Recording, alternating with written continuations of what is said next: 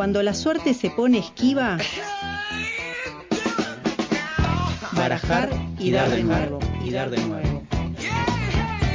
Otra oportunidad para seguir jugando. Barajar y dar de nuevo Un programa sin cartas marcadas.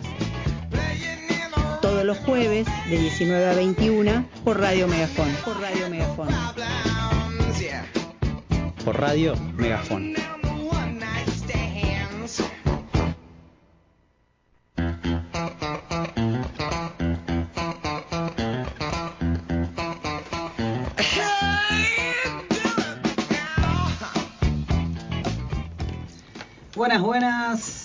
¿Cómo andan acá, querido equipo? ¿Qué haces, Siem- Nico? Siempre presente. Tanto yo. tiempo. Ah, ¿Todo bien? Eh, acá en Barajaria de nuevo, como todos los días. ¿Cómo andan? Bien, muy bien. Usted, qué lindo tenerlo acá. Lo extrañamos. Equipo La semana pasada, la verdad. Este, La se semana pasada, la pasada y la pasada. No tu- igualmente, anterior no tuvimos programa, ¿eh? ¿O no? Hubo un día que no tuvimos programa Un día- y un día que sí viniste. Sí viniste. Sí viniste, pero No, viniste no. más tarde. No, ah, es verdad. es Viniste verdad. más tarde, claro. sí, Estaba de, de movilero. De movilero, estabas de Eh, movilero. estábamos claro. cubriendo el conflicto de Rusia. Claro. Eh, con chicha. No, Sí. pero acá, acá quise abrir yo, nunca abro, porque no soy Porque bueno. pintó. No, no sé, es algo que en general no hago, pero no- hoy tenía ganas porque, bueno, sí, me, me ausenté bastante. Uno era eso, ¿no? Por, uno era que, que el programa... eh, ah, bueno, por un feriado, era feriado, era Y- y fin no de largo. claro, era, el, Ah, era el la fin de previa del largo. fin de largo y... Es verdad. y- Fin de largo, movilero y bueno, por cuestiones personales la, la semana pasada no estuve, así que bastante ahí nos saludamos con gente. Es verdad. también. Sí. Es verdad, es verdad. Así que bueno, pero ahora por suerte todo bien. ¿Ustedes cómo están? Bien, muy bien. La verdad es que bien. Este, yo eh, tratando de, de- arrastrándome así para terminar el cuatrimestre. Me encanta como porque todo dice- docente. Bien, muy bien, bien, muy bien. La está como pensando, digiriendo y tratando de creérsela en parte Claro. también. Es como Sí, que sí. es una forma de Vamos, creerlo. Es performativo. Exacto. La definición sería así que, quienes escuchan que sean docentes se van a sentir este, eh, como in- incorporados, así es, eh, como docente a fin de cuatrimestre, Mirá. previa al, al receso. La previa al receso es mortal. Sí, sí, sí, sí. sí. Fin, de, fin de mes, ¿no? Eh, sí, claro, nos- estamos a una semana del receso. Y pasó hace dos fines de semana el fin de largo, así que imagínate. Igual, eh, Crocantes. Necesito dos días para recuperarme de, los- de las vacaciones y los fines largos. Yo no- puedo. Sí, sí, Yo necesito hacer el aprestamiento como, como en el jardín, ¿viste? Que te que vas un día una horita. Yo necesito volver al trabajo así, lo, lo digo. Yo, además, yo tengo una, una teoría de que fin de mes, o sea, más allá del fin de cuatrimestre, ahora que se viene el receso, ¿no? Para quienes estamos en la universidad y encima estamos también en nivel medio, como que se junta todo ahí. Y por otro lado, para mí, encima, fin de mes empieza a los 15 días del, del, del mes. Claro. ¿Se entiende? Sí, sí, sí. O a los 20, ponen que a los 20. Y el principio de mes empieza a los 10 días. Entonces, en realidad, fin de mes es la mitad de mes. Claro. Claro. O, o sea, es, es muy difícil todo. es lo que dura la plata. Sí, sí, sí. Sí, tal total. O total, sea que, total. que fin de mes en realidad son 10 o 15 días, lo cual no es ya, no, porque fin de mes antes eran 3 días. Sí, Imagi- o sea, sumale eso que estamos a fin de mes, no cualquier fin de mes, o sea, después de un fin de largo, en el medio, Sí, eh, claro. súper largo, de haber viajado, tal vez, el que tuvo suerte y nada, eh, los bolsillos, viste como eh, el capítulo ese de Homero que se da vuelta los Sí, sí, cual. Eh, ya me duelen los bolsillos a mí también, Eh, directamente. Eh, pero bien, bien, por suerte, bien. Eh, dejé un trabajo, por eso estoy de vuelta acá los jueves Ah, a la, ma- puntual, a la tarde. perfecto. Ah, pero este- Eh, se está quejando y deja laburo. ¿Te das cuenta? En realidad el laburo Así me no deja. vamos no a- es que- así no vamos a sacar el el, el laburo me dice. deja. El que es docente entenderá también que el laburo te deja muchas veces cuando no sos titular. Sí, sí, sí, sí. eh, el laburo te deja, no lo dejas. Eh, bueno, es, es en esa situación me, me encuentro en este momento. Así que bueno, nada, disfrutando también. Igual estoy contento con lo que tengo. Mm, Bien. Me conformo. Lo paso Vamos. bien, disfruto, puedo armar las columnas para la radio, tengo un tiempo para mirar una película, leer un libro. Disfruto de la poca plata, pero del tiempo disponible. G- Gran tema. Sí, Eh, Lo tratamos, ¿no? ¿Tema ocio y laburo? ¿O sí, solo, sí, solo Día del? Trabajador. Sí, hay- está bueno retomarlo en algún momento, porque En es algún un temón. momento. Bueno, Sí, sí, escríbanos sí. ahí por las redes, eh, escríbanos Mm, en YouTube, eh, Radio Megafon, en Instagram, también en Barajar y Dar de nuevo por el Instagram. Pónganos ahí qué les gustaría, ¿no? Tema ocio y laburo para mí es un, te- un tema Iken. Sí. Sí, el otro día estaba pensando eso. eh, Viste que eh, estuvo Grabois con Rebord. No sé si viste Sí, sí. la, la conversación Sí, que tuvieron. sí, sí, sí, estuvo sí. muy buena. Y Que, que- en una. que- que de- el nivel de verdad, para, sí. para quienes entienden la, la, la jerga, La jerga. el nivel de... hizo Fue que- absoluto. Que, que explotó el- la, la Matrix. ahí. Exactamente, sí. Se rompió la Matrix, se cortó la luz, hubo ataques terroristas y demás, todo en ese preciso momento. Eh, fue una charla interesante y salió lo del trabajo. Yo me acordaba, ¿no? La, la lógica de pensar el tema del trabajo. Grabois pensando en cómo ampliar el mercado de trabajo y nosotros diciendo, bueno, queremos trabajar menos. O sea. Grabois pensando, bueno, incluyamos más gente y los que ya están trabajando quieren decir no queremos trabajar más. Claro, pero incluyamos más gente y bajar las horas de trabajo, no está mal. No, todo- no, que obvio, obvio, para todos. obvio, más vale, sí, Reparto sí, de sí. horas. Es que, wow, yo me quiero, me, me voy a remeter, me están haciendo remeterme en el tema, porque en realidad les, les invito a quienes no escucharon, uh, hace poco se presentó un libro que se llama Historia del Movimiento Piquetero, Ujú. Sí. eh, eh, que, es, que lo edita Polo Obrero. Y ahí estaba el Chino Navarro, Grabois, Pitrola y Chiquito, ay, siempre me olvido, el, bueno, Chiquito. Chiquito del Polo Obrero. Y tuvieron una discusión muy fina, muy fina. Invite- imagínense que le invitaron a Grabois, o sea, Claro. raro. Pero tuvieron una discusión muy fina entre lo que son desocupados, trabajadores y empleados. Claro. Sí. Y ahí está muy buena la discusión porque el planteo de Grabois es básicamente que todo el mundo trabaja. No, no, hay, no existe gente, o sea, si vos empezás a hacer los números de los desocupados te da como el 50%, bueno, hay ahí un, un tema con Por cómo se mide, digamos. por cómo realidad. se mide y qué significa estar desocupado realmente. tal cual. Y ahí está también entra el tema del ocio, porque después está la subocupación, gente Claro. que Sí. tiene dos laburos, y ahí está la jornada laboral, esa chica. Claro. No es para, para este momento por ahí porque tenemos otros temas, pero eh, otra cosa que está sucediendo que es para es, es, es para La categoría eh, Ah.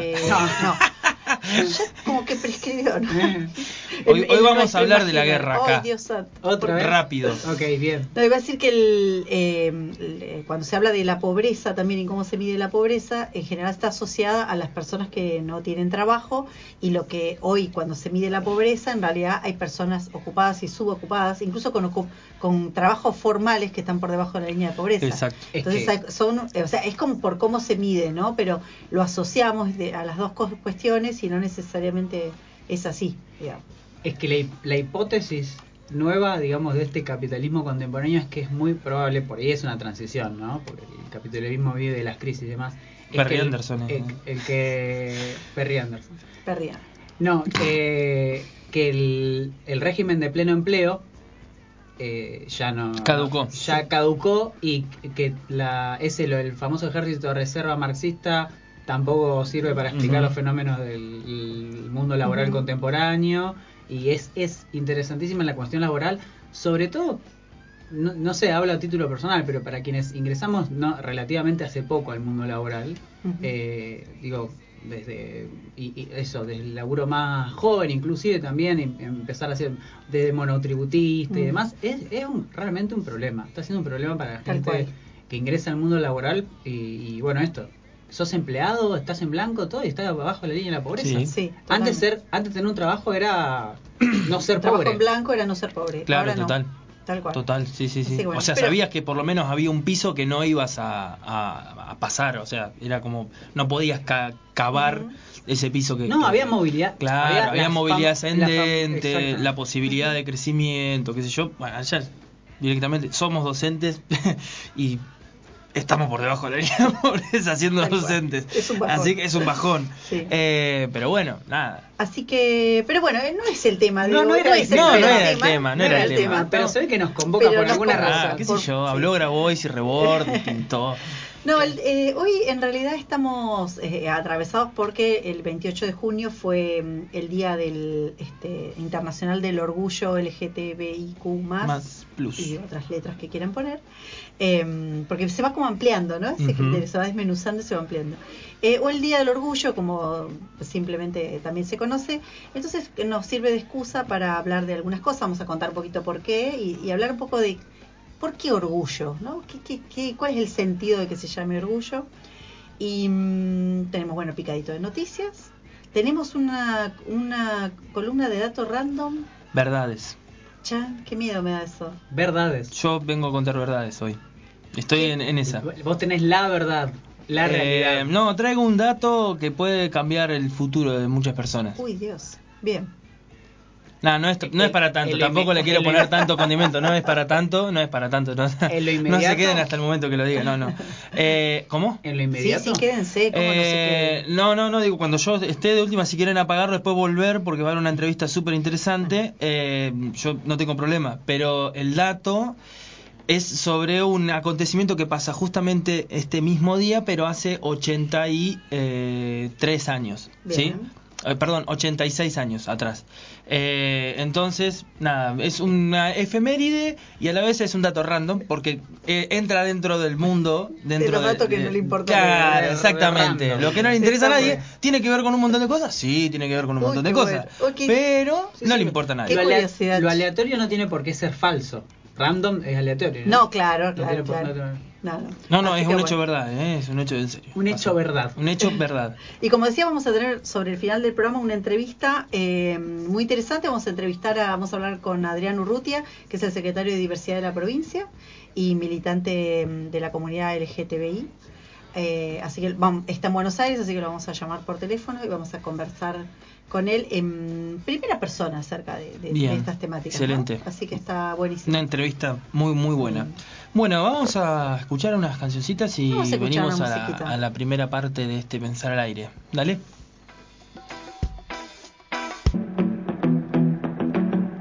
Pensando al aire. Ideas que te dan un respiro.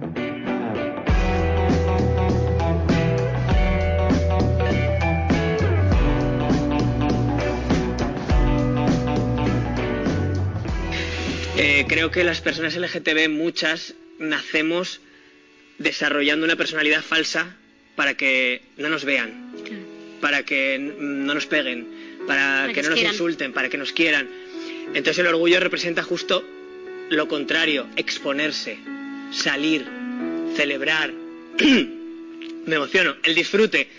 Por eso me duele tanto cuando hay gente que quiere señalar el orgullo como una fiesta sexualizada o, o como algo que debería estar fuera de los ojos de, de los niños, porque es fundamental. Es la fiesta de los que no éramos invitados a la fiesta. Entonces, es fundamental que exista. Nosotros como personas LGTB hemos empezado a vivir con 20 años, con 25. Y los 20 el que tiene suerte. y, lo- y los- hay gente que no vive. Yo, y los 20 años que he vivido antes de ser libre, el primer amor que no he tenido, la- el amor adolescente, el desarrollo sexual normalizado, ¿dónde está esos 20 años? ¿Quién me los devuelve?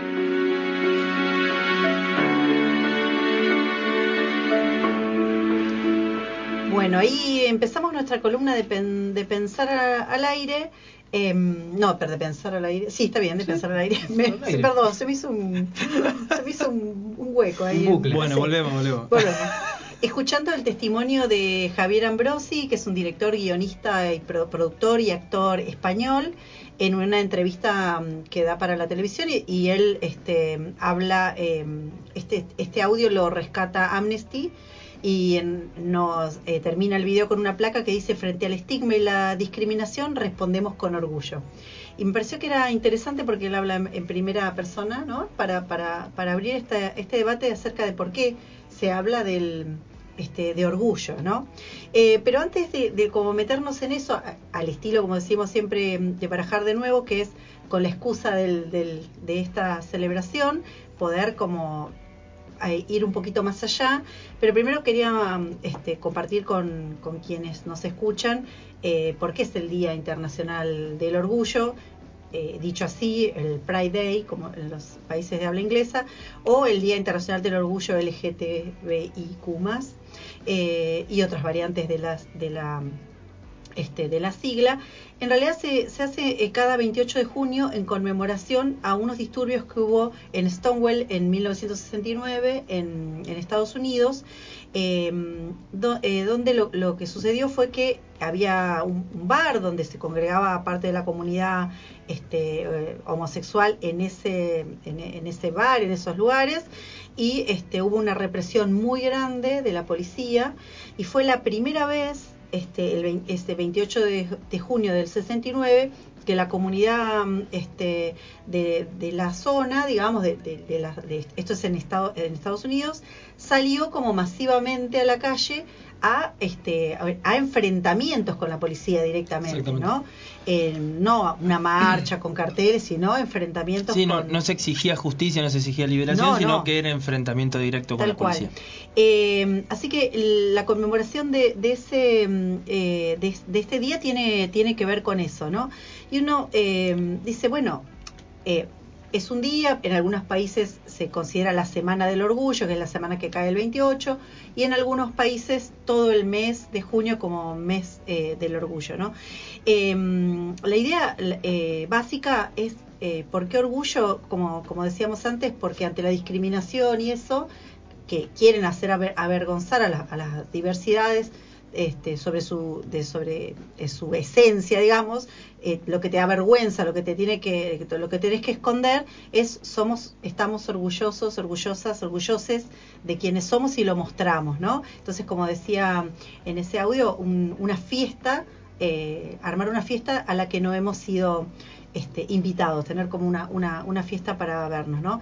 Eh, uno dice, bueno, pero ¿por qué y, pero ¿por qué hay que ponerlo esto en contexto? Eh, pensemos que en 1990 recién la Organización Mundial de la Salud saca la homosexualidad de la lista de enfermedades mentales. O sea que deja de ser considerado por la salud un trastorno mental. Entonces, eh, es muy reciente, digamos, este camino, ¿no? Eh, y entonces la necesidad de este, todavía marcarlo. Em, a mí me parece que, además, el, contexto histórico de ese momento eh, también tiene que ver con, con, que la homosexualidad estaba considerada un delito en Estados Unidos y no solo en Estados Unidos, y sigue siendo un delito en un montón de países del mundo. Eh, o sea, pensando en la, en la homosexualidad de personas adultas que ejercen su sexualidad en un lugar privado, o sea, no estamos hablando de ninguna cosa de menores, digamos, eh, sexo consentido entre personas adultas, eh, en la intimidad de su, de, de, su vida, digamos, eso es considerado un delito. Eh, ese delito estaba penado con cárcel y además eran las personas sometidas a, a tratamientos este, espantosos, de, eh, de, tratar de normalizarlos, entre comillas, tratamientos de hormonas, de electroshock, eh, todos tratamientos este, cruentos, ¿no?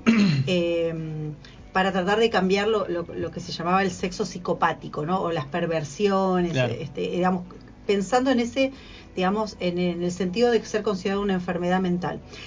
Eh, un ejemplo que podemos, eh, que, eh, que, hemos visto quizás en el cine de esta, de esta situación, no sé si han visto la película El Código Enigma, que habla sobre um, la vida, bueno, no sí. habla sobre la vida de Alan, de sí. Alan Turing, pero... Sí. La vi. Eh, es excelente bueno, esa película. Si no la vieron, véanla. Es Hay dos excelente. versiones, una antigua y una nueva. La nueva es un poco más de hace unos años. Sí. Eh, Actúa el que trabaja en. Eh, que hace de Stephen Hawking también. ¿O no? No. Eh, Alan Turing es el que hace de eh, Sherlock en la serie. Ah, es verdad, es verdad, es verdad, es verdad, es verdad. Sí, sí, sí, sí, sí. Y ahora Me está en el confundo con cine otra. en una película Marvel también, pero no sé cuál. Pero bueno, es un actorazo. Pero Ok. busquen el Código Enigma. La actriz que lo acompaña es la de mm, es la de Piratas del Caribe. Esa. Y lo que cuenta es, bueno, Alan Turing es considerado el padre de la ingeniería, de la inteligencia artificial, uno de los fundadores de la computación, el primero que crea una máquina que aprende sola, y él crea una máquina que, que decodifica los mensajes de los, de los alemanes y le permite a, a, este, a los aliados ganar la guerra. Pero Alan Turing era homosexual y fue eh, denunciado por sus vecinos, esto en Inglaterra, era inglés, eh, denunciado por sus vecinos, va preso. Él le dicen que se tiene que arrepentir, él dice yo no me voy a arrepentir de nada, va preso. Le hacen un montón de tratamientos de estos espantosos que decíamos recién eh, y muere en 1954. Un tipo que le hace ganar la guerra a los aliados. ¿no? Eh, por, por eso es, es como interesante. Eh, recién en 2009 la, este, la reina, perdón, le dan a él como un... En realidad en, en Inglaterra había como un movimiento de gente pidiendo, porque luego la homosexualidad fue sacada de delito, ya no es más un delito Sí. en Inglaterra. Entonces hay todo un movimiento pidiendo que a él le, le- le limpien los expedientes judiciales, digamos. Y no se puede hacer eso, porque no se puede aplicar una, una legislación retroactivamente. Sin embargo, en 2009 hicieron, el ministro, el primer ministro de Inglaterra de ese momento hizo un desagravio, pero recién en 2009, ¿no? Sí. un desagravio a Alan Turing y en 2012 la reina Isabel eh, saca una un indulto. Como no pueden borrar las causas judicial les sacan un indulto y, mm, y hay este y hay un este un eh, hacen un homenaje público ahora hay una estatua y todo lo demás no pero quiero decir estamos hablando de cosas espantosas cruentas eh, en un pasado cercano no entonces eh, hoy sigue siendo necesario eh, transformar eso, esa vergüenza, esa, eso encerrarse, eso eh, en, en orgullo, el orgullo de ser quienes deseamos ser, quienes sentimos que tenemos que ser, ¿no? Eh, cada uno. Y hoy esto también tiene actualidad porque estamos a unos meses cortitos del Mundial de Fútbol. Qatar es uno de los países donde la homosexualidad es un delito y ya el portavoz de la Organización del Mundial de Qatar anunció que se va a condenar con 7 a 11 años de prisión a personas que porten en los partidos banderas de la comunidad LGTBIQ+. O sea que parece que uno habla de cosas del pasado y lo estamos viviendo eh, y es necesario como, como pensar en esto, ¿no? Sí, yo creo también que hay un, un rebrote eh, homofóbico, transfóbico muy fuerte que viene como de la mano de bueno todo el avance a nivel global que hay de movimientos de ultraderecha, eh, movimientos súper conservadores, eh, que se ven, o sea, asistimos hace una semana atrás a la prohibición del aborto en Estados Ujú. Unidos. Eh, vemos movilizaciones masivas en los Estados Unidos, vemos eh, eso en cualquier momento llega acá, sí, o sea, no es que Ujú. eh, eh, puede pasar allá y está lejos, no, son cosas para mí que van, tienen caminos, que tienen rumbos, que las ideas viajan, que también hay intereses, que, mm, o sea, no es que estamos en un contexto, por así decirlo, de eh, Sí. avance de los derechos, de crecimiento de los derechos. Sí, tuvimos avances, encontramos espacios, eh, el movimiento pudo conseguir eh, a través de su lucha, a través de su movilización, eh, que es súper eh, eh, celebrable y hay que acompañar y hay que estar y hay que eh, trabajar para eso, y hay que comunicar y hay que formar también como docentes no dentro de las escuelas y demás, hay que hablar. Eh, pero sin embargo el contexto te muchas veces plantea otras cosas, eh, Sí. plantea problemáticas serias a la hora de discutir que parecen retroceder al menos 30 años más. Eso Eh, que Argentina, Argentina en particular es un país como pionero en un montón. Nosotros tenemos eh, una batería de leyes, pero tres leyes fundamentales que son la, la ley de matrimonio igualitario, la ley de identidad de género y la ley de cupo laboral trans recientemente sancionada el año pasado, que son como un, un marco legal importante. Eh, de todas maneras sigue, si- se sigue escuchando, o sea, sigue habiendo una cuestión discriminatoria, sigue habiendo una cuestión. El otro día lo, lo pueden buscar ahí en la televisión pública, para colmo, en el noticiero central de la, de la tarde-noche, eh, era el día del, este, del- de prevención del HIV-Sida y mm, invitan, a, invitan un doctor para que hable y el doctor dice, empieza a decir, bueno, en qué, cuándo corre- este, eh, había que hacerse Sí, test la, de la- la VIH, periodista bla, le pregunta bla. cuándo hay que hacerle un Sí. test de, cuándo hay que hacerse un test de VIH y el doctor contesta. Y el doctor contesta, cuando uno eh, estuvo con una persona potencialmente Mm. este, portadora de VIH y, y la periodista le dice, ¿cómo portado potencialmente? Bueno, sí, porque sí, una cosa re estigmatizante que atrasa 20 años. Perdón, yo, o sea, no, yo no escuché. Poten- o sea, Potencialmente dice potencialmente eh, portante, pero la, la periodista le dice, bueno, pero ¿cómo potencialmente? ¿Y qué ¿Cualquier una- persona puede tenerlo? Bueno, no, bueno, pero eh, hay personas- que la, Hay pareja, que la pareja que si no es estable, eh, bueno, Ah, ya, ya, Sí. ya entendí. Y la periodista le cortó. una estigmatización. estuvo muy bien, la le muy cortó, bien. eh, como diciendo, bueno, no, no está eh, cualquier persona que no tenga, que, que haya tenido sexo sin protección, este, sin eh, método de barrera, o sea, le corta eh, de lleno, pero digo, hoy, o sea, hace tres días estamos escuchando esos discursos. ¿no? Entonces, la verdad que eh, se necesita, ¿no? Y una cosita más respecto a la marcha en sí, en la Argentina la primera marcha del orgullo se hizo el 3 de julio de 1992 en la ciudad de Buenos Aires, 300 personas caminaron desde Plaza de Mayo hasta el Congreso. Eh, fue fuerte porque eh, había personas que marcharon con, con máscaras porque tenían temor de ser este de ser identificadas, digamos, eh, por sus trabajos, por sus tareas, por sus familias. Eh, y en la Argentina, nosotros eh, es el Día de- del Orgullo, pero no marchamos en junio, porque a partir de 1994 se decidió marchar en noviembre. Vieron que marchamos en noviembre, el primer fin de semana de noviembre. Esa decisión se tomó en el, en, este, en el 94 en la Argentina para no exponer a las personas de la comunidad que en ese momento eran este, víctimas del, del, del SIDA, no había este, lo- los tratamientos que hay ahora. Claro. Entonces, para no exponerse al frío, digamos, a la baja temperatura, al inter- a la intemperie por ahí más, más fuerte, se decidió mu- mudar a un clima más, más agradable, ¿no? Exacto. Pero mm, bueno, es un tema, me parece que, que es interesante y para pensar esto de por qué orgullo, ¿no?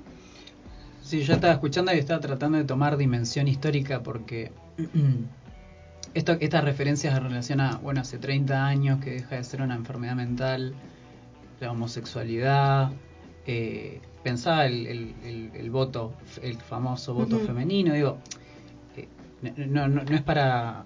Es para dimensionar históricamente quizá las conquistas y, y- y la... de alguna manera que, que creo que, que hemos retomado eso acá, que ninguna conquista es definitiva, sino que siempre se tiene que estar reafirmando de alguna forma.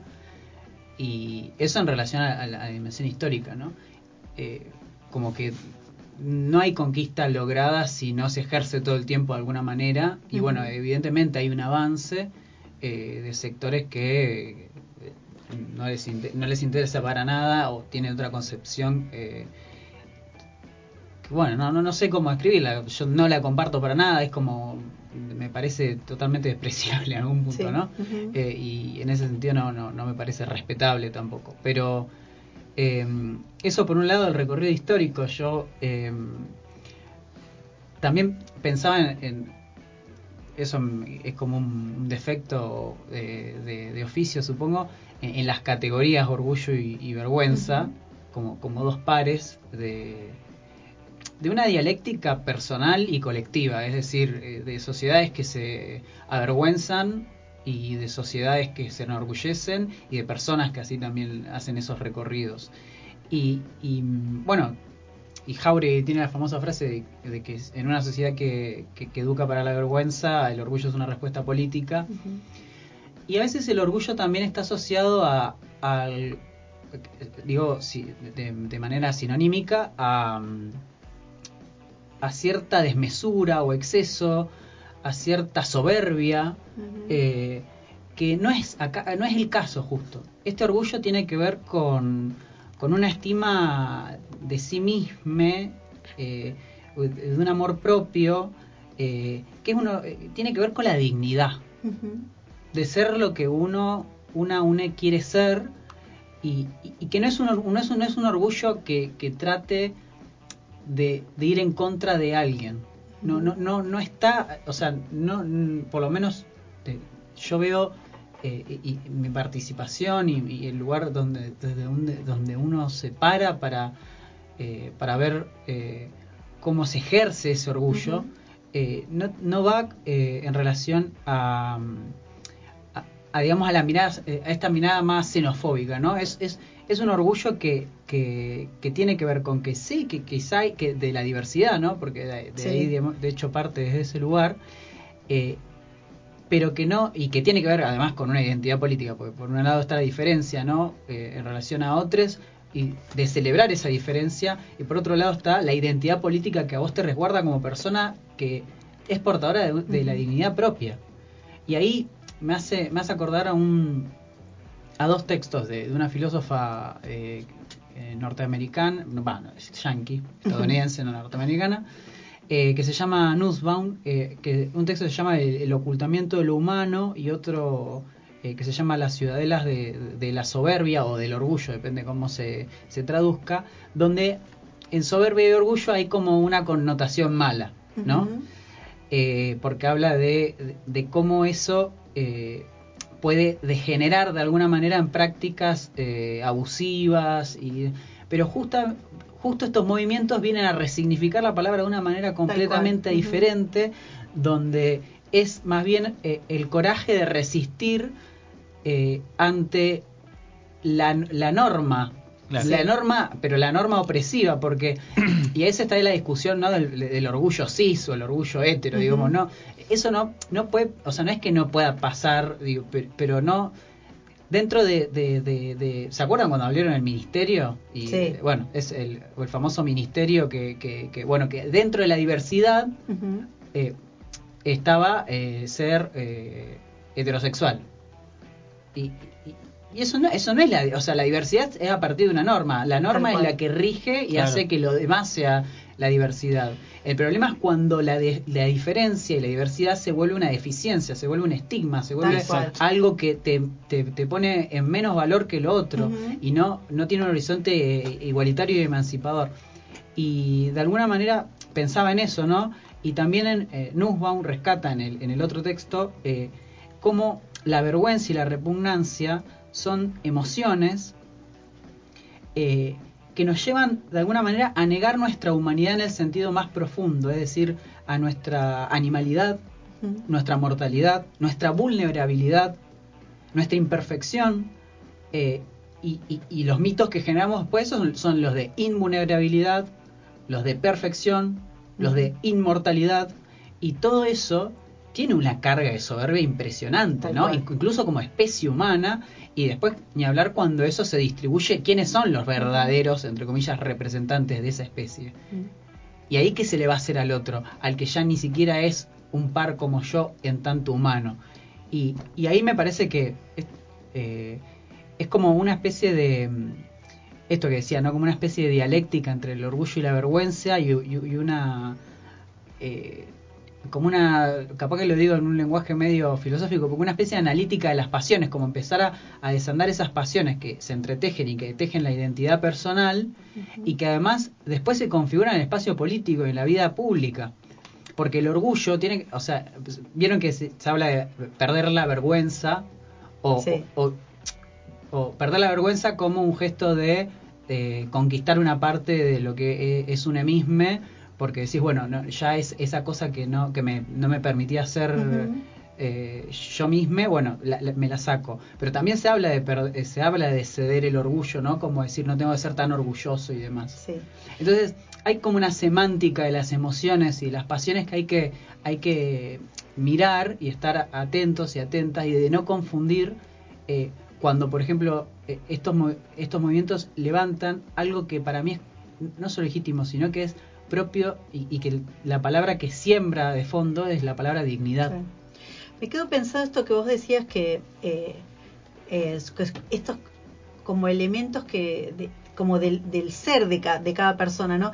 Y en, y en esta celebración, porque es una, una celebración, digamos, del orgullo, se exacerban un montón de rasgos que para el resto de la sociedad son, los que son los de la vergüenza, ¿no? Exacto. Entonces, eh, hay como, es como una fiesta cuando hay una exacerbación de los colores, la forma de vestirse, la, el, la forma de, de, de, no sé, los maquillajes, un montón de cosas que a veces a alguna gente le, genera rechazo, incomodidad y todo lo demás, pero eh, también cumple esa función, ¿no? Me parece de, de provocar eh, eh, esto que a vos, te, eh, Sí. que, por lo que vos pensás que yo me tengo que, orgull- que, mm, Avergonzar. yo, yo lo, lo muestro y más, lo, lo estallo, ¿no?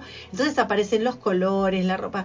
Y está bueno hacer ese contrapunto. Lo que vos, lo que vos pensás que para mí es una vergüenza, para mí es un orgullo y te lo tiro en la calle, lo pongo te- en me la calle. expongo. Lo Así, expongo, así sí. sea el audio al, comienzo. Y creo que eso es, es muy importante. Porque hay una hay también hay una figura que, se, que, que, que es la hibris, o ibris, que es en griego, que se llama desmesura o exceso, Claro. ante los dioses, que es eh, Claro. justamente la soberbia, ¿no? Cuando Sí. uno se pasa, digamos, cuando te pasaste.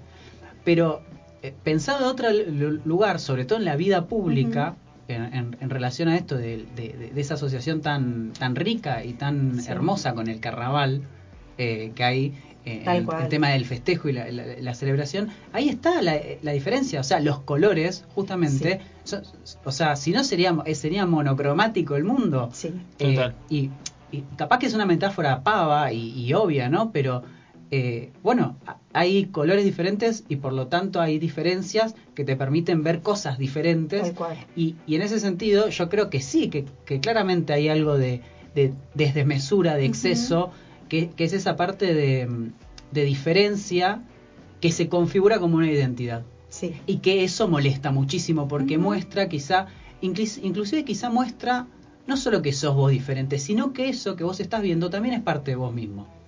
Claro. Que es parte, que esa gente forma parte de tu comunidad.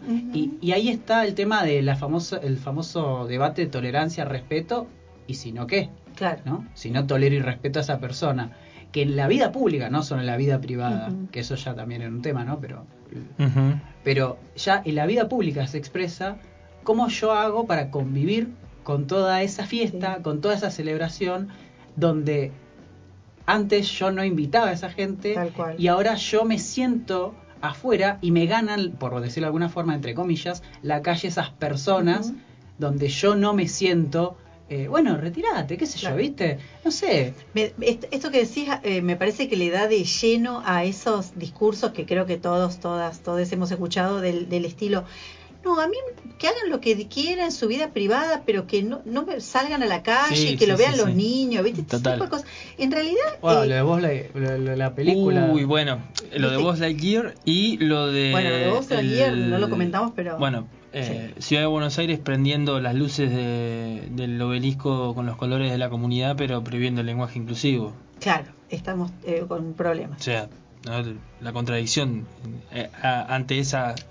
Sí, hay una superposición de reivindicaciones que también creo que es parte del proceso, ¿no? Como que estamos en un momento donde se pierden, o sea, O sea, las redes sociales también, Instagram poniendo el color, qué sé yo, las banderas, qué sé yo, pero cuando subís una foto que hay una frase o lo que sea que Instagram no permite, bueno, la contradicción también, Facebook igual. Cuento una, una Claro, anécdota sí, que me, me pasó con esto que decís. Estaba mirando las historias de nuestra cumpa, la, eh, la Jime González Gastoe, de Glitter y Doctrina, compañeraza de la radio.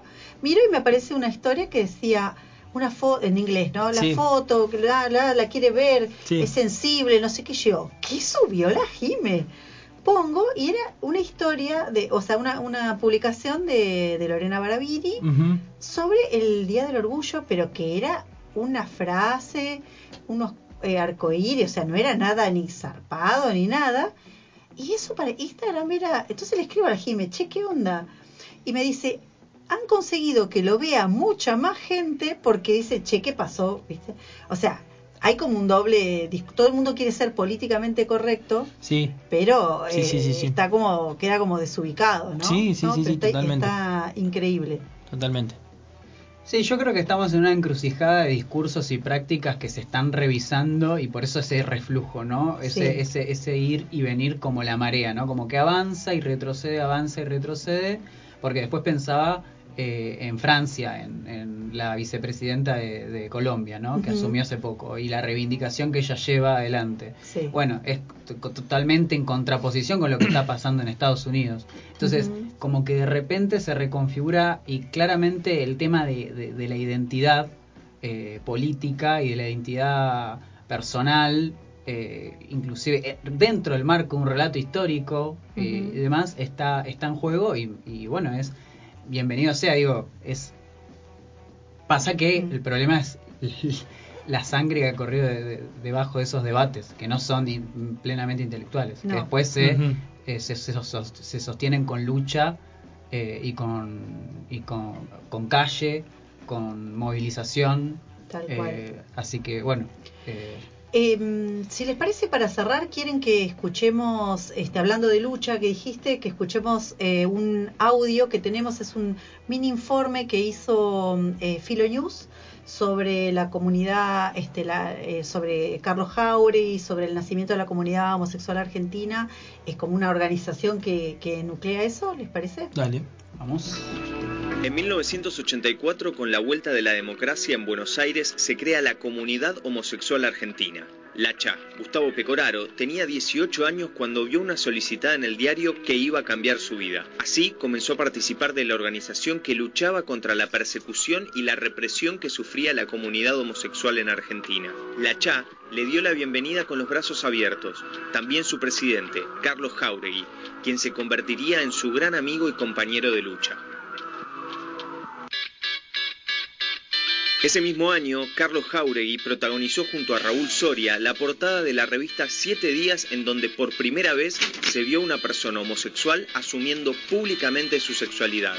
Su voz y su cara comenzaron a ser moneda corriente. Salir del closet fue la primera gran conquista. Nosotros lo que queríamos, salíamos a la calle y íbamos a lo que llamábamos territorio, que eran los boliches, por Santa Fe y Porredón, y volanteábamos contra la cana, contra los edictos policiales. Y había gente del colectivo que nos decía, no, no, déjennos, nosotros ya estamos en democracia y queremos vivir en libertad y no queremos política y no queremos a, a y las locas de izquierda. En realidad nos estaban dando cuenta que había un sistema represivo que había sido heredado de la dictadura y que seguía vigente.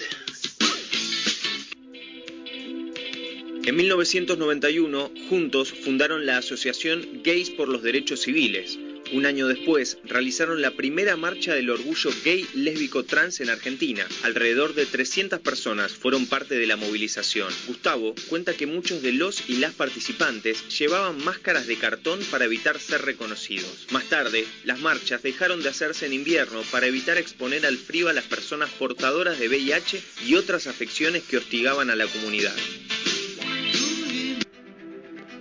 Su militancia no cesó. Una zona grande para que todos los gays y lesbianas vivan allí, que tengan sus leyes, su periodismo, su televisión, hasta su constitución, que vivan como una especie de país aparte, con mucha libertad. Jauregui querelló al cardenal Cuarrachino por sus dichos. También influyó para incluir la orientación sexual en la cláusula antidiscriminatoria de la Constitución de la Ciudad de Buenos Aires. Fue la primera ciudad de Latinoamérica con una legislación de este tipo.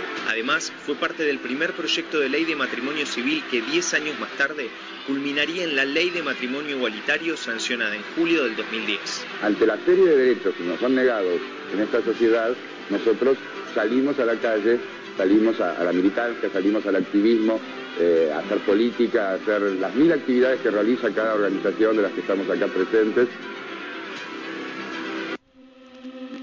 Al momento de su partida, Carlos Jauregui tenía 38 años y falleció de VIH-Sida. En ese momento, no había tratamientos efectivos que evitaran estas muertes. En la mítica esquina de Santa Fe y Pueyrredón, hoy una estación de subte lleva su nombre. Gustavo sigue luchando por los derechos de las personas convivientes con el VIH y por la memoria de su amigo y compañero Carlos. Yo siempre digo que la calle es nuestra y nuestras figuras, nuestros referentes, nuestros activistas deben ser honrados como se merecen, no solo por nosotros, sino también por toda la sociedad, porque nuestros activistas que están muertos, que ya no los tenemos con nosotros, ámense Carlos Jauri, Luana Berkins, Diana Zacayán, César Sigluti y los miles que fueron determinantes, no pueden vivir solo en el recuerdo de quienes los conocimos. Tienen que vivir en el respeto y en la honra de toda la sociedad que ayudaron a mejorar.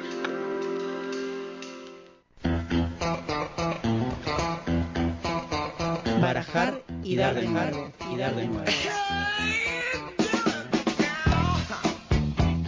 Donde se juega sin comodín.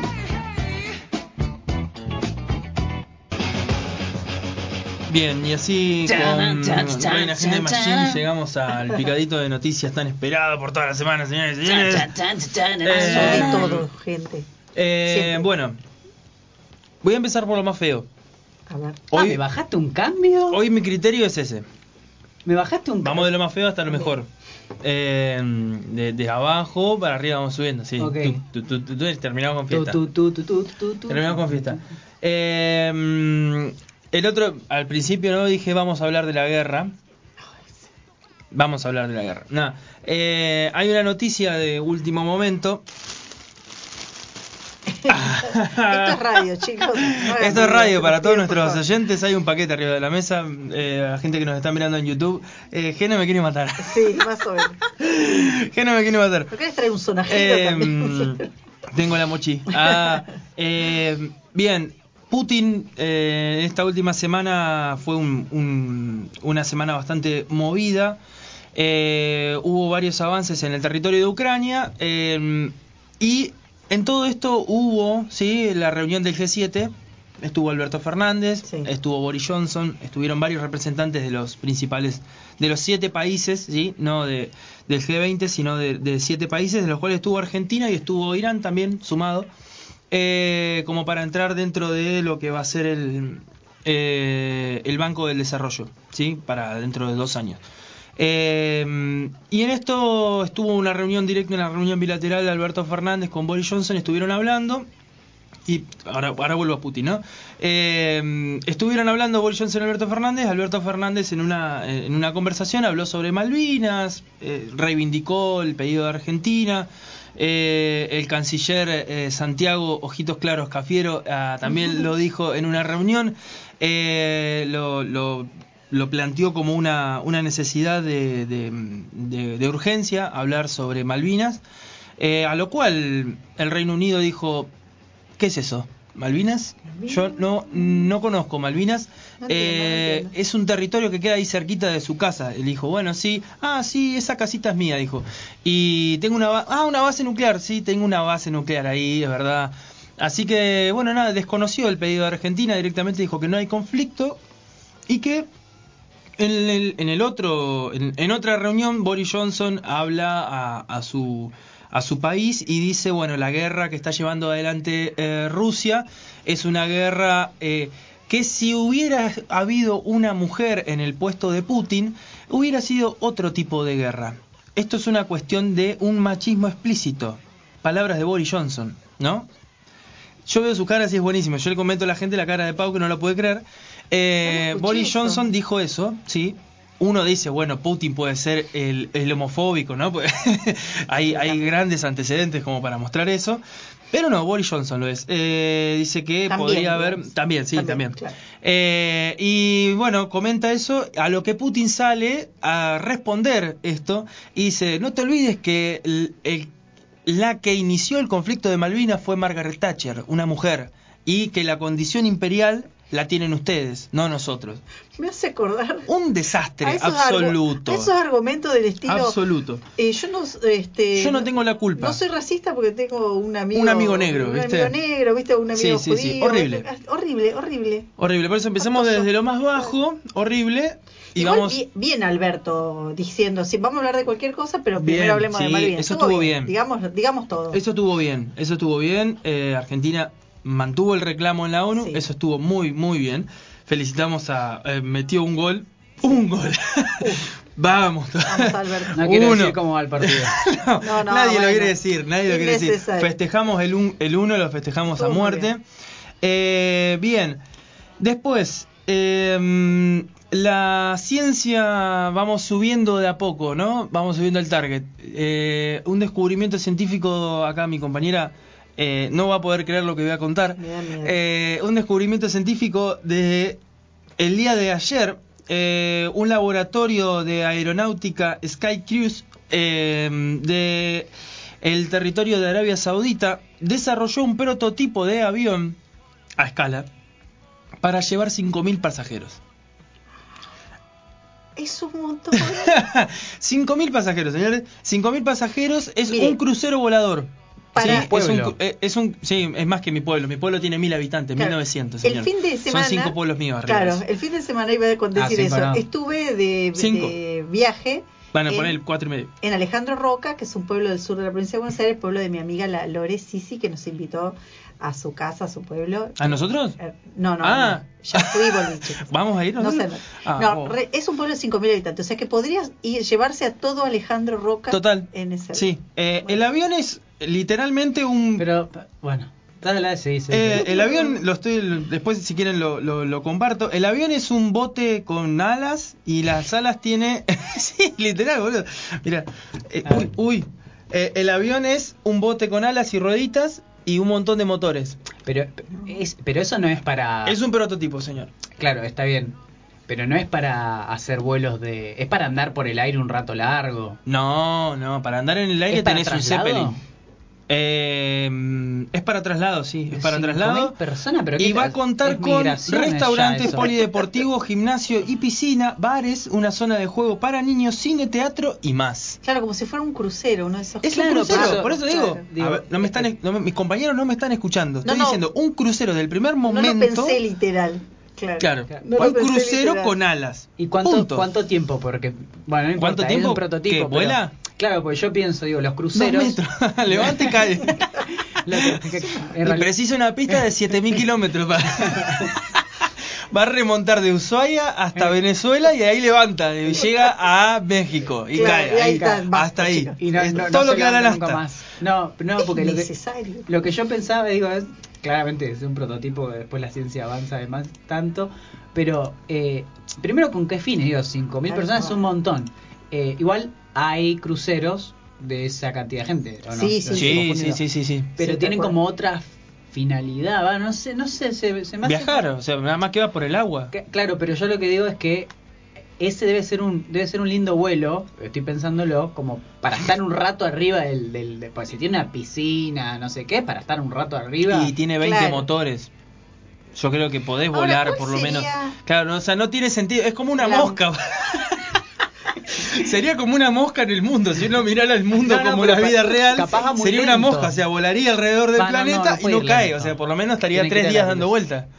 No, no, estamos hablando de algo que no sabemos para nada. No. No, olvídate. Pero es una noticia. Es una noticia. Es- Así que yo lo traigo a mi campo. Mi Claro. campo son las noticias. Para que no Eh, sepa, Agustín, historiador, Tal. Obvio, eh, siempre. Una campo, fuente. campo de disciplina, de noticias. Un, no, ¿cómo? ¿Una fuente? Pre- sería? presentismo.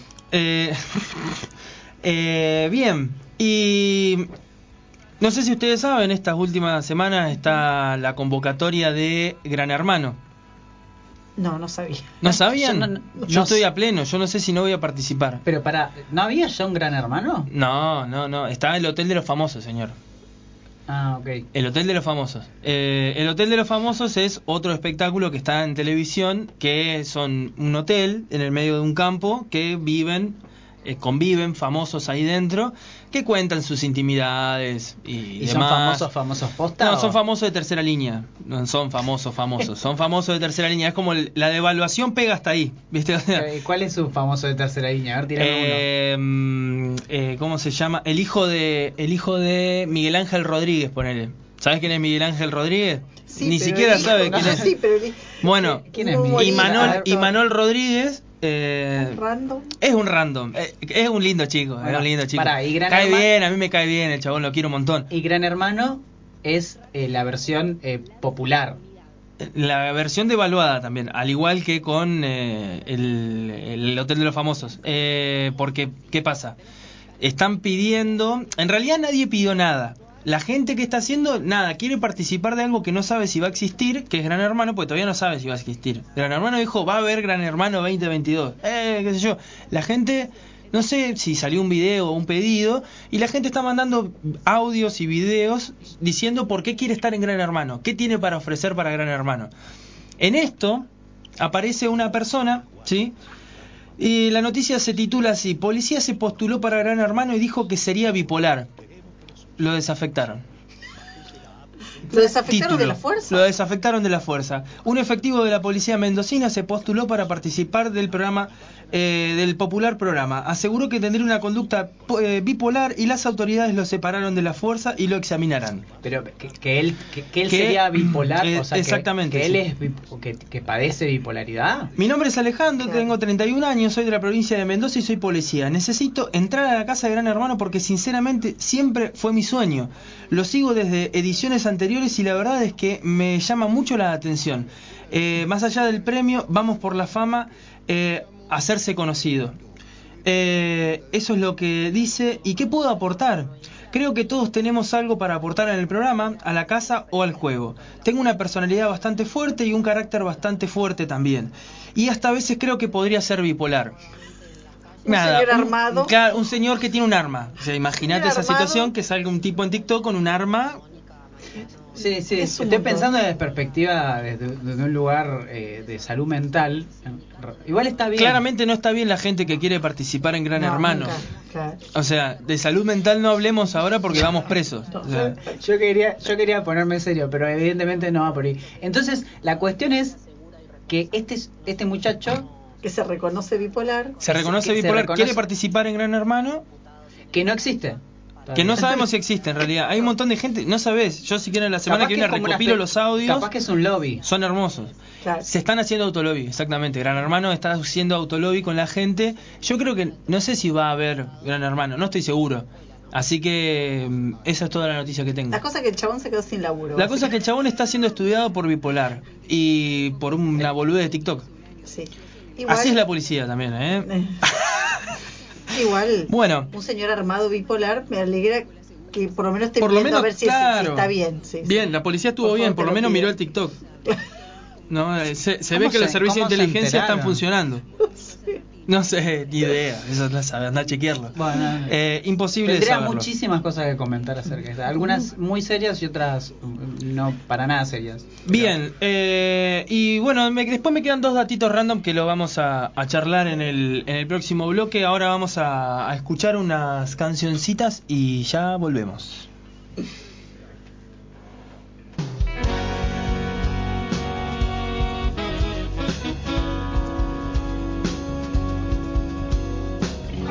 El dato random. Lo que no estabas buscando, pero necesitabas saber. Si la bajé, me tienes sin cuidado, que no somos... Ya esta musiquita me pone muy arriba, bien, bien, bien, muy arriba. Siempre los tambores es como que, bien. Bueno, tengo dos datos, dos datos random eh, importantes. Eh, ambas son efemérides. Ajá. Eh, una eh, es eh, una efeméride que no le puede importar a nadie, por eso es un dato random. Y otra eh, es una efeméride que tal vez sí es significativa, pero bueno, vamos a empezar por la primera. ¿Es como la- la buena y la mala noticia? eh, no, no, no, ninguna es mala, ninguna es mala. Eh, vamos con la primera. Eh, en 1934, el 30 de junio, exactamente hace eh, 86 años, ¿sí? Eh, aterrizaba, ¿sí? En, en Campo de Mayo, en la ciudad de Buenos Aires, el Graf Zeppelin. Ustedes dirán, ¿qué es el Graf Zeppelin? Bueno, el Graf Zeppelin era eh, un eh, Zeppelin gigante de 240 metros de largo que hizo su primer viaje, por así decirlo, hacia la parte más sur de todo el planeta, con una distancia de 10.000 kilómetros, que era muchísimo, era uno de los viajes más largos que hizo. Eh, ¿Por qué traigo este dato random? Me pareció significativo porque fue todo un acto político, fue todo también una, una conmemoración hacia la aviación, sí, los avances de la aviación. Eh, era, si hoy lo vemos, era mm, eh, no, no es nada de otro mundo. O sea, para, para mí sirven más los globos aerostáticos, son más lindos que ese, ese semejante. Es como la eh, noticia de hoy del... del- Exactamente, tiene mucho que ver, Claro, tiene mucho, va todo por ahí. Tiene otro nombre que no es Zeppelin, que es dirigible. Sí, Y entonces sí, es sí. más Gran- ¿cómo te dirigible que el debate? globo Por eso, aerostático. claro, porque fue el, pri- el primer eh, gran transporte eh, que podía recorrer largas distancias eh, que podía ser dirigido. Tal cual. Ent- Entonces tenía esa característica de que podía ir hacia donde, eh, por ejemplo, cuando llegó a Buenos Aires, hacía como reverencias, estoy para la gente que nos está escuchando, estoy haciendo como gesto con la mano, reverencias. Como una onda. Como una onda, sí, pasó por encima de la casa de gobierno, hizo una onda saludando a la casa de gobierno, la gente abajo en las esquinas saludaba, eh, toda una, una parafernaria muy ¿Esto qué eh, de vuelta, importante. por favor? 1934 1934. un eh, Zeppelin eh, alemán, ¿sí? 1934. El Zeppelin tenía en sus eh, aletas traseras la esvástica nazi. Eh, ya Hitler estaba en el poder.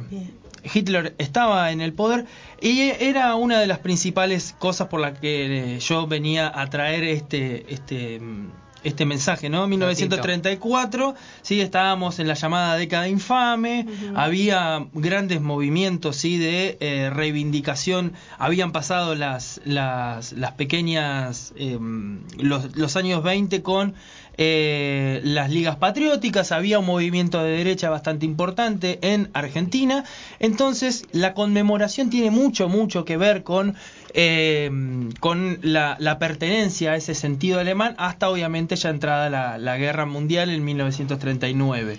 Eh, una pregunta. Pregunta, Eh, eso dijo usted en 1934. dije yo, ¿Ya se sabía, entre comillas, quién era Hitler? no, No. Y El que, eh, era muy pronto, me el parece. que andaba como una patrulla perdida diciendo ojo con ese, ojo con ese era Winston Churchill, pero no sé si en esa época o después. No, después, a partir de, mm, o sea, porque los principales movimientos fascistas fueron a partir del 35-36 y ya después Hitler como que toma una, una posición más radical en su en su prédica y demás. Era como el momento de consolidación política, el llamado veranito de gobierno de, de, de los diferentes gobiernos. Bueno, bien, Hitler en ese momento era una, una, una persona que había llegado con un gran apoyo popular Claro. y demás y quería hacerse conocido en el mundo, entonces utiliza el Graf Zeppelin. Sí, el Graf Zeppelin tuvo eh, grandes viajes a Estados Unidos, tuvo más de 100 viajes a Estados Unidos. En Estados Unidos se desarrollaron grandes eh, dirigibles hasta la explosión del Hindenburg. Eh, que fue la, la, la catástrofe más importante que tuvo y fue como el final de este transporte transatlántico eh, que, eh, que, de- que tampoco era una cosa como decimos hoy viajar en avión porque eh, hoy viajar en avión puede ser mucho más redituable viajar más personas tarda menos tiempo. Esto tardaba aproximadamente viajar de Argentina hasta Alemania en un en un Zeppelin tardaba casi un mes eh, iba a 150 kilómetros por hora de máxima. O sea, era, era bastante lento. Era como ir en carreta al lado de un avión de la actualidad. No era para gente ansiosa. No, totalmente. Eh, y no podía viajar mucha gente, ¿sí? Tampoco era una, No, claro. una gran cosa. Eh, Cinco mil pasajeros, ¿no? eh, no, no, no. Para ese momento solamente se podía viajar 40. ¿Pileta? Eh, tenía una bañera bastante grande, eh, había baño, había un comedor, había gente que cocinaba, obviamente súper alta sociedad de, Claro. de Alemania. Eh, siempre viajaba el dueño, o sea, no viajaba otra persona que no sea el dueño, era el que piloteaba, por así decirlo. Que bueno, Zeppelin era el que fue el creador de esto, de este. mm, Led Zeppelin. No, Led Zeppelin no, Led Zeppelin viene un poquito después. Ah. Eh, viene un poquito después. Eh, Zeppelin fue el creador de este medio de transporte que también tuvo mucho que ver con la Primera Guerra Mundial, se utilizó para llevar carga en la Primera Guerra Mundial y demás. Se creó a finales del siglo XIX y Graf Zeppelin Graf es el título de nobleza que se da a los alemanes en fines del siglo XIX, eh, donde viene mi apellido. Eso, eso, eso estaba por decir justamente. Donde viene mi apellido. ¿Y qué significa entonces Graf? Es un título de nobleza. ¿Y qué- O y- sea que y- usted Es como si fuera es como si fuera un sir en Inglaterra. Ajá. O sea, eh, Agustín Graf sería como el... El, el- Sir- Sir Agustín. cuando claro, exacta, una cosa así, eh, una cosa así. Se- y, va, y- y va como sufijo, digamos, al final. no, adelante. O va adelante, es Adelante. Graf Agustín sería. Claro. O sea, cuando dicen Graf Agustín, en realidad te están eh, llamando de una manera hono- honorable. Eh, exactamente, exactamente. Eh, así que bueno, Es la, ese es el primer dato random que traigo, ¿no? Eh, se conmemora hoy 84 aniversario de la eh, llegada de el Graf Zeppelin a Buenos Aires. 30 de julio de 1934. Y el otro dato random, que tal vez no es tan random, lo que sí, lo que voy a mm, postular después va a ser un poco random. Eh, mañana se conmemoran, sí, mm, otro aniversario del fallecimiento de Juan Domingo Perón, sí, primero de julio de 1974, fue el fallecimiento de Juan Domingo Perón, eh, una, una de las personalidades más importantes del siglo XX de, de Argentina y de América Latina. Eh, y el dato random que traigo es, bueno, los saludos y los aclamos de diferentes líderes del mundo, ¿sí? Eh, para ese, para ese, ¿En ese este momento? acontecimiento. Exactamente, en ese momento. Cuando asume. Eh, no, cuando, cuando- muere. cuando muere. Cuando muere. Cuando muere, lo- Eh, la gente que dice referentes del mundo, sí, diferentes referentes del mundo dan su mensaje de despedida a eh, Juan eh, Domingo. Juan Domingo Perón. Por ejemplo, tenemos a eh, el mariscal Tito, sí, Eh, el presidente, eh, el primer ministro de Yugoslavia, Un ¿sí? señor El mariscal polémico. Tito dice, el pueblo argentino pierde un gran hombre de Estado, el continente latinoamericano y el mundo, un luchador eh, incansable por la paz de los pueblos. Eh, Giovanni Leo- eh, Leone, presidente de Italia, dice Juan Domingo Perón será recordado por el pueblo italiano por su amistad hacia Italia, constante y concretamente demostrada por el impulso dado al desarrollo de la colaboración italo-argentina. Eh, una persona que tal vez eh, nos resuene es al- Alfredo Stroessner, presidente de Paraguay, presidente de facto de Paraguay, uno de los dictadores más sangrientos que tuvo Paraguay. Dice, desaparece un, gobernante excepcional, un soldado leal a las tradiciones de su patria, un abanderado de la justicia social y un reivindicador de los derechos de las clases populares. Eh, después tenemos, bueno, el, comandante Fidel Castro, primer ministro de Cuba, dice, la noticia me hizo mucho daño, tuve una terrible sensación de agobiamiento y tristeza, surgió en mí eh, memoria la ruptura del bloqueo a Cuba que concretó el gobierno popular del general Perón, dato. Eh, jamás será olvidado por el gobierno y por el pueblo de mi patria. Siempre será recordado aquí eh, como un patriota latinoamericano y como un amigo de Cuba y de su pueblo. Un link entre Fidel Castro y Perón. Eh, y acá encontramos algunos links interesantes. Eh, Richard Nixon, eh, presidente de los Estados Unidos. gente. Eh, en el momento en que todos habían concretado con eh, retirarse de la vida política, él aceptó el desafío de regresar a su país para guiar a los argentinos. Palabras de Nixon. Eh, hay otra persona se que es- antes porque lo estaba escuchando, seguramente. Sí, eh, hay otra persona que también podremos eh, tener alguna... Es conocido, eh, Henry Kissinger. Eh, la muerte de Juan Domingo Perón no es solo una gran pérdida para el pueblo argentino, sino para todo el mundo. Ah, es una risa eso. Qué Es- forma eh, de quedar bien diciendo nada, ¿no? Sí, total, total, total, total. decía algo bueno, dijo. Eh, después tengo de eh, diarios, diarios de Brasil. El principal diario de Brasil, O Globo. Eh, o Globo, que es un gran diario conservador de Brasil, también hay que decirlo, es del estado de Río Grande do Sul. Eh, hay que elogiar la moderación y el espíritu con- eh, constructivo de Juan Domingo Perón. Eso es todo lo que, lo que me, me- me llamó la atención. Eh, la verdad que me pareció interesante no traer, traer a, a colación estos eh, estas palabras de diferentes mandatarios de- del mundo, políticos eh, y presidentes de diferentes países, eh, para ver otro costado ¿no? de, de este acontecimiento que para muchos argentinos y argentinas de eh, esa década fue un quiebre y un parteaguas, Sí. ¿no?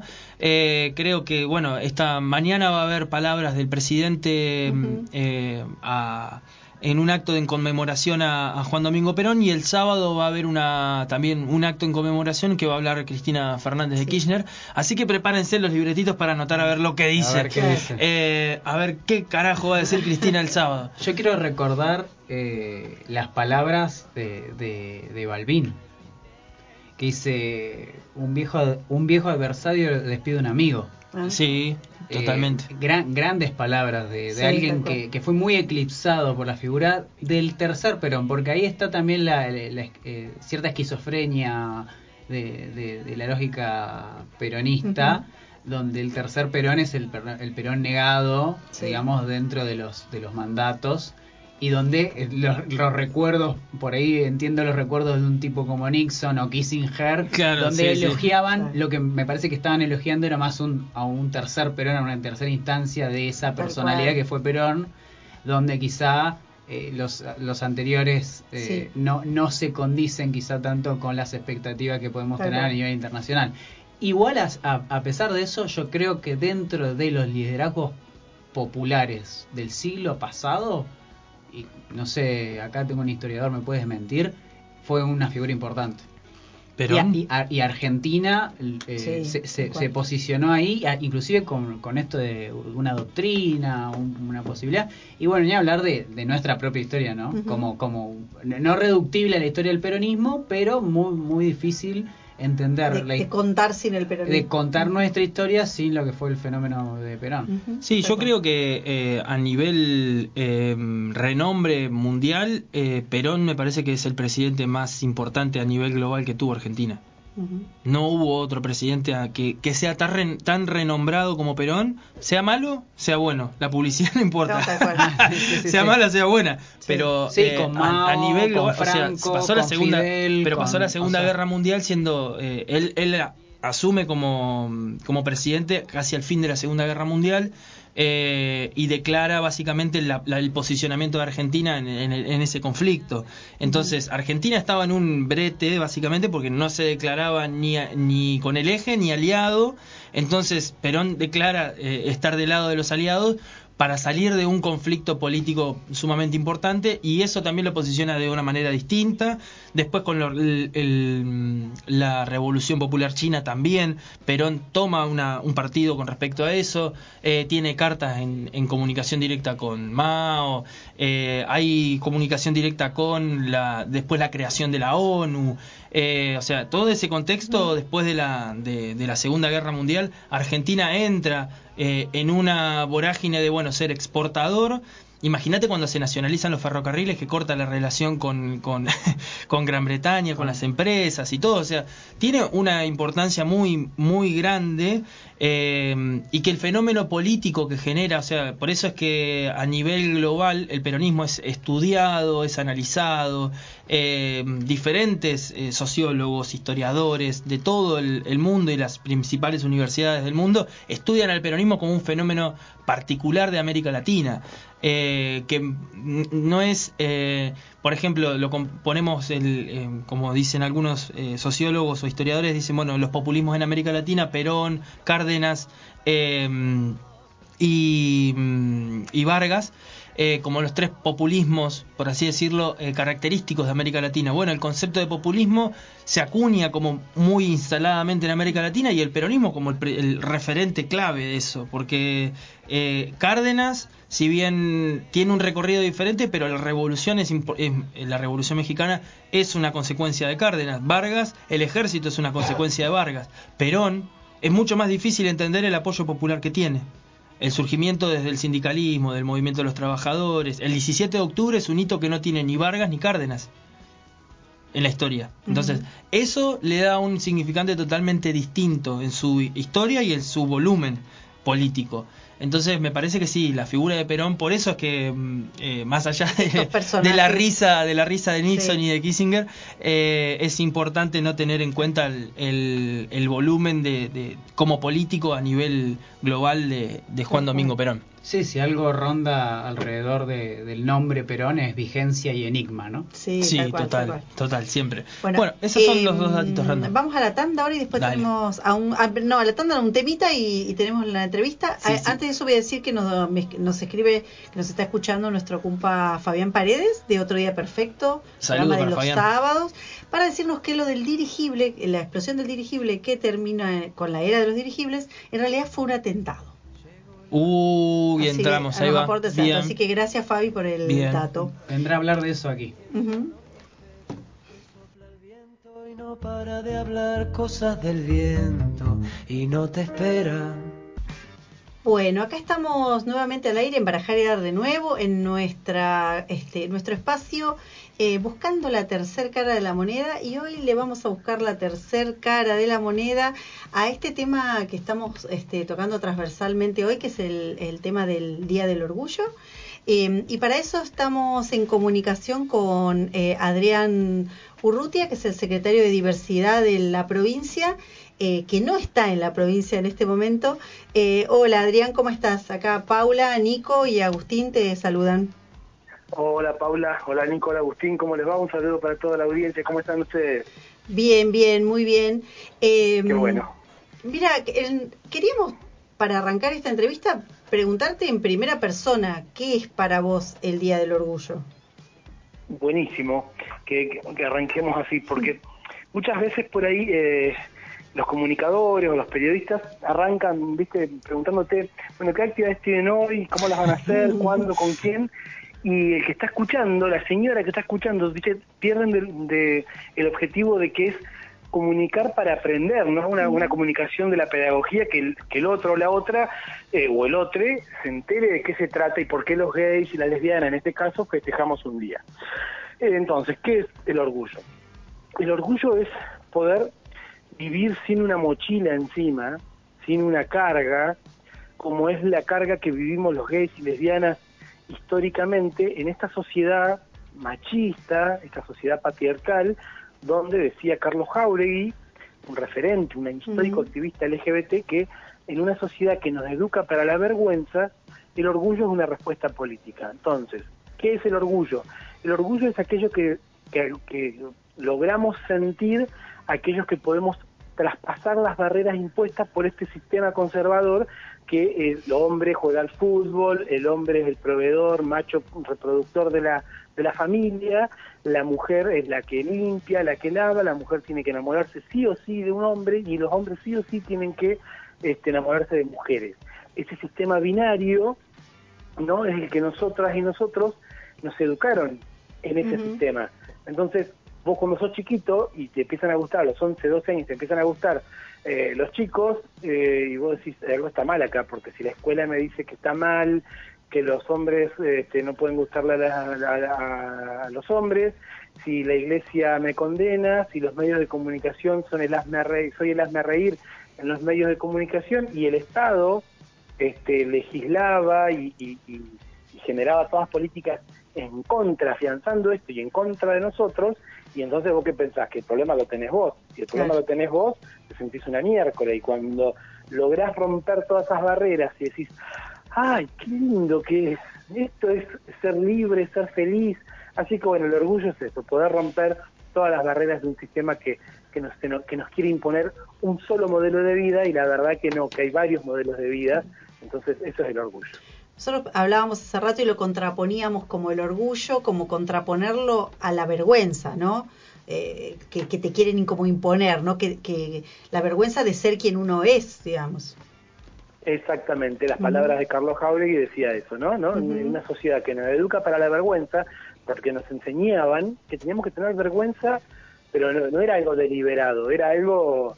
Entonces me parece que ahí está la importancia no solo de los activismos, de las militancias fundamentalmente, sino también de los medios de comunicación y cuando esos activismos confluyen con este, cada vez más este, opinión pública a favor de esas causas y esto encuentra proyectos políticos que se dejan permear por esto. Eh, digo, eh, tenemos que remontarnos, siempre doy dos ejemplos, damos dos ejemplos nosotras y nosotros desde la Mesa por la Igualdad, que es, digo, hoy soy circunstancialmente un, un servidor público, ocupo un cargo público, pero lo que eh, fui siempre y seré siempre es un militante este, LGBT, eh, que es que el- la esclavitud no estaba aceptada socialmente y legalmente. Entonces, todos entendían, la inmensa mayoría de la comunidad y del pueblo entendía que si vos eras negro tenías que ser esclavo y tenías que ser objeto de mercancía y tu único fin era ser un peón del blanco. Bueno, eh, después la mujer, la sociedad socialmente y legalmente estaba establecido que la mujer no era igual que el hombre, no podía tener los mismos derechos, entonces la mujer no podía ir con bikini a la playa, no podía votar, no podía trabajar, no podía fumar. todo esto que digo, que a los oídos de cualquiera que nos está escuchando ahora decir, ah, pero eso es verdad, ¿no? Qué loco que eso pasaba. Bueno, ¿qué es lo que nos pasa a los gays, lesbianas, trans, travestis, no binarios eh, desde hace 15 años en adelante? Estamos dando esta batalla cultural para que dentro de 20, 30 años, el otro día viajando para acá, para Buenos Aires, me subo, al otro día, ayer a las 6 de la mañana, me subo al avión y en, en el asiento al lado iban este, dos chicos de 20 años no más tomados de la mano. Y, y yo te, te- te juro que fue así, fue muy fuerte porque mm, tuve que pasar para la ventanilla, que era el lugar que me tocaba a mí, y ellos con una naturalidad. Entonces nosotros militamos cada día, gestionamos cada día, trabajamos cada día para que esto sea como una corriente. Hoy, a tu hija, a la, a la nieta del señor que nos está escuchando en la radio, en este momento, ni se le ocurre pensar que está bien que la mujer no pueda votar. No- a a las nuevas generaciones y a las ya grandes, a los que tenemos más de 40, tampoco se nos ocurre pensar que está bien que una persona que por el solo hecho de ser negra tiene que ser esclava. Bueno, nosotros militamos, gestionamos, trabajamos para que dentro de ahora, dentro de dos, cinco, diez años, nadie, nadie pueda decir, che, no, qué, qué loco, ¿no? Que antes dos hombres que se amaban, o dos mujeres que se amaban, o una persona que se autopercibía mujer, o se autopercibía hombre, o, o se autopercibía no binario también, este, no pudieran tener los mismos derechos que cualquier otro. ¿Qué tal? ¿Cómo estás? Buenas noches, Agustín te habla. Eh, te Hola, quería hacer una consulta. Con lo último que decías por ahí eh, de, las juventudes y, y la normalización ¿no? de esto, eh, por ahí eh, en, esta, en esta normalización de, de la vida, eh, en lo ya ganado, en lo ya conquistado, por ahí muchas veces encontramos como perfiles para eh, no, no cuestionar, no pensar y no historizar eh, las luchas, las, las, eh, los contextos de, de reivindicaciones y demás. Y como que también, eh, te lo digo como, como docente y como persona que trabaja con adolescentes, muchas veces se, se lo da como ya dado y establecido y que eso siempre, eh, lo hablo siempre desde la democracia, desde diferentes valores. ¿Cómo, por ejemplo, en estos contextos podemos pensar determinados discursos eh, y problematizar lo normalizado y a la vez historizarlo? ¿Qué herramientas podemos pensar y demás? Bien, primero que hay un sistema que se empecina en que eh, sea así, en que no reivindicar eh, las historias, no, no, no poner en valor cómo, cómo a través de las militancias es que se conquistan los derechos y que no es que de un día para otro un Senado de la Nación decide que eh, exista el voto femenino o que este, la ley de identidad de género eh, hubieron Luanas Berkins, hubieron Diana. Zacayán. Entonces hay un sistema que se empecina en eso permanentemente. ¿Cómo, ¿Cómo poder hacer? Y ahí es fundamental, ¿no? No perder nunca de vista que uno tiene que ser un militante de la causa que sea, del vecinalista, de la, de la palabra, de la comunicación, del sindicato, de, de- de la, de la fábrica. El, el militante, el rol del militante que es siempre ampliar derechos, eh, asegurar los que ya se han conquistado, pero también la pedagogía del enseñar, historizar y decir, nosotros llegamos a la ley de matrimonio igualitario porque hubieron Carlos Jauregui, porque un día nos cansamos de sentir vergüenza, porque logramos tener una incidencia política que hubo un presidente como Néstor Kirchner que un día nos convocara a la Casa Rosada porque nunca jamás un presidente de la Nación nos había convocado a las organizaciones LGBT para preguntarnos qué nos pasaba, por qué nos poníamos en bola textualmente, así fue en la Plaza de Mayo, porque él nos había visto en Crónica, en una marcha del orgullo. Y entonces me parece que el- rol del militante, la militante, de las militancias es fundamental. Y también de los estados. Eh, a mí siempre me, me- me- algunos me cuestionan esto que di- dicen que partidizo todo, que politizo todo. Partidizar no lo partidizo, porque para eso vienen las épocas electorales donde cada uno se presenta o no, o toma una decisión. Politizarlo sí, politizamos todo, porque si no politizamos, nos pasa esto, que este, te aparezca un Milley o te aparezca una Corte Suprema de Estados Unidos este, tirándote abajo eh, un derecho conquistado como era el aborto en Estados Unidos. Entonces me parece que los estados y el rol de los estados también es importante, ¿no? Que eh, estén permanentemente, no solo promoviendo los derechos, sino también generando esto de la conciencia de cómo o sea, ¿por qué tengo un derecho? O sea, ¿por qué cobro un Claro. aguinaldo? Eso O es. sea, ¿el aguinaldo qué? ¿Es, es de la nada? No, Claro. el aguinaldo hubo, hubieron gobiernos, hubieron luchas que permitieron esto. Y el rol de los docentes. Nosotros el lunes fue nuestro día, el Día de los Trabajadores y Trabajadoras de la Administración Pública, pero también era un día de jornada docente. Entonces, nuestro ser militante pudo más que nuestro decir, oh, bueno, hoy es mi día, che, no voy a laburar. Y estuvimos a las 8 de la mañana en San Patricio del Chañar, un grupo, otro grupo en Plotier, otro grupo en tres escuelas de Neuquén Capital. Terminamos el día del, del empleado y empleada pública a las 21 horas en la última escuela, porque era fundamental capacitar a docentes que nos están pidiendo ser capacitados, capacitadas en diversidad LGBT, porque el rol del docente como transmisor, como formador, como interactuador con, con el estudiante es fundamental para, para las causas que por lo menos nosotras y nosotros levantamos que tiene que ver con la diversidad LGBT. ¿Qué tal, Adrián? ¿Cómo estás? Nicolás Nahuel acá te habla. ¿Cómo va, Nico? Eh, ¿Todo bien y vos? Eh, Bien, bien. Mira, te adelantaste un poco a lo que te quería preguntar en esto en relación a la memoria, a la militancia y, y el hecho que vos mencionaste algo que, dijiste, yo soy servidor público, ¿no? Y, y- y- y siempre lo, lo público eh, en estos contextos eh, está en disputa, ¿no? Eh, y los discursos de odio vienen a, a- justamente a disputar el sentido y, y justamente ahí es donde parte esta, esta premisa que vos ponés, ¿no? La politización y como decía acá Agustín, la historización de esos procesos eh, y, y también preguntarte quizá a, título personal cómo es eh, el hecho de, de esa militancia, de todo ese recorrido militante, eh, pasar a un lugar que entiendo que, que, que, que desde el lugar donde vos te, te enunciás es de la militancia, más allá de la gestión pública, ¿no? Pero eh, esto de ser servir público siendo militante, ¿no? Primero esa pregunta. Y después quería también, eh, ¿qué, qué, qué te hace pensar esa frase que dice, no seas tan orgulloso? Porque recién hace un, po- hace un rato hablábamos de eso, ¿no? Y que hay como una cuestión ahí del orgullo como una especie de exacerbación, de un pasarse un poquito de la raya, sobre todo con esto de celebrar, de la fiesta y demás, que además nos, por otro lado nos encanta. Pero bueno, ¿qué, eh, qué pensás ahí cuando además también ese, ese celebrar y esa disputa aparece en, en la calle, en lo público, y donde la gente eh, justamente ve todo esto y, y- y a veces, bueno, las impresiones son tan variadas como las reflexiones. Dos preguntas que me te llevan el programa puesto de toda la semana. que la aviso. Y además que soy una señora grande que hago un esfuerzo por recordar y por memorizar las dos preguntas. Pero vamos, vamos por la primera. La primera, eh, obviamente, un servidor, una servidora pública y no un funcionario. Y, eh, y ahí es donde en lo personal tuve muchísimas contradicciones de aceptar un cargo en un gobierno. Eh, yo sé que no, no, no, no apuntás puntualmente a eso, pero es importante que yo lo cuente para poder después llegar a cómo me cómo, cómo siento el ejercicio de la función de la función pública, eh, cómo- cómo lo hago, ¿no? O sea, como que eh, cuando yo le dije a mi mamá que era gay, mi vieja estuvo eh, me dijo de todo, barbaridades, que era un asco, que era un degenerado, que me tenía que ir de la casa, que un montón de cosas.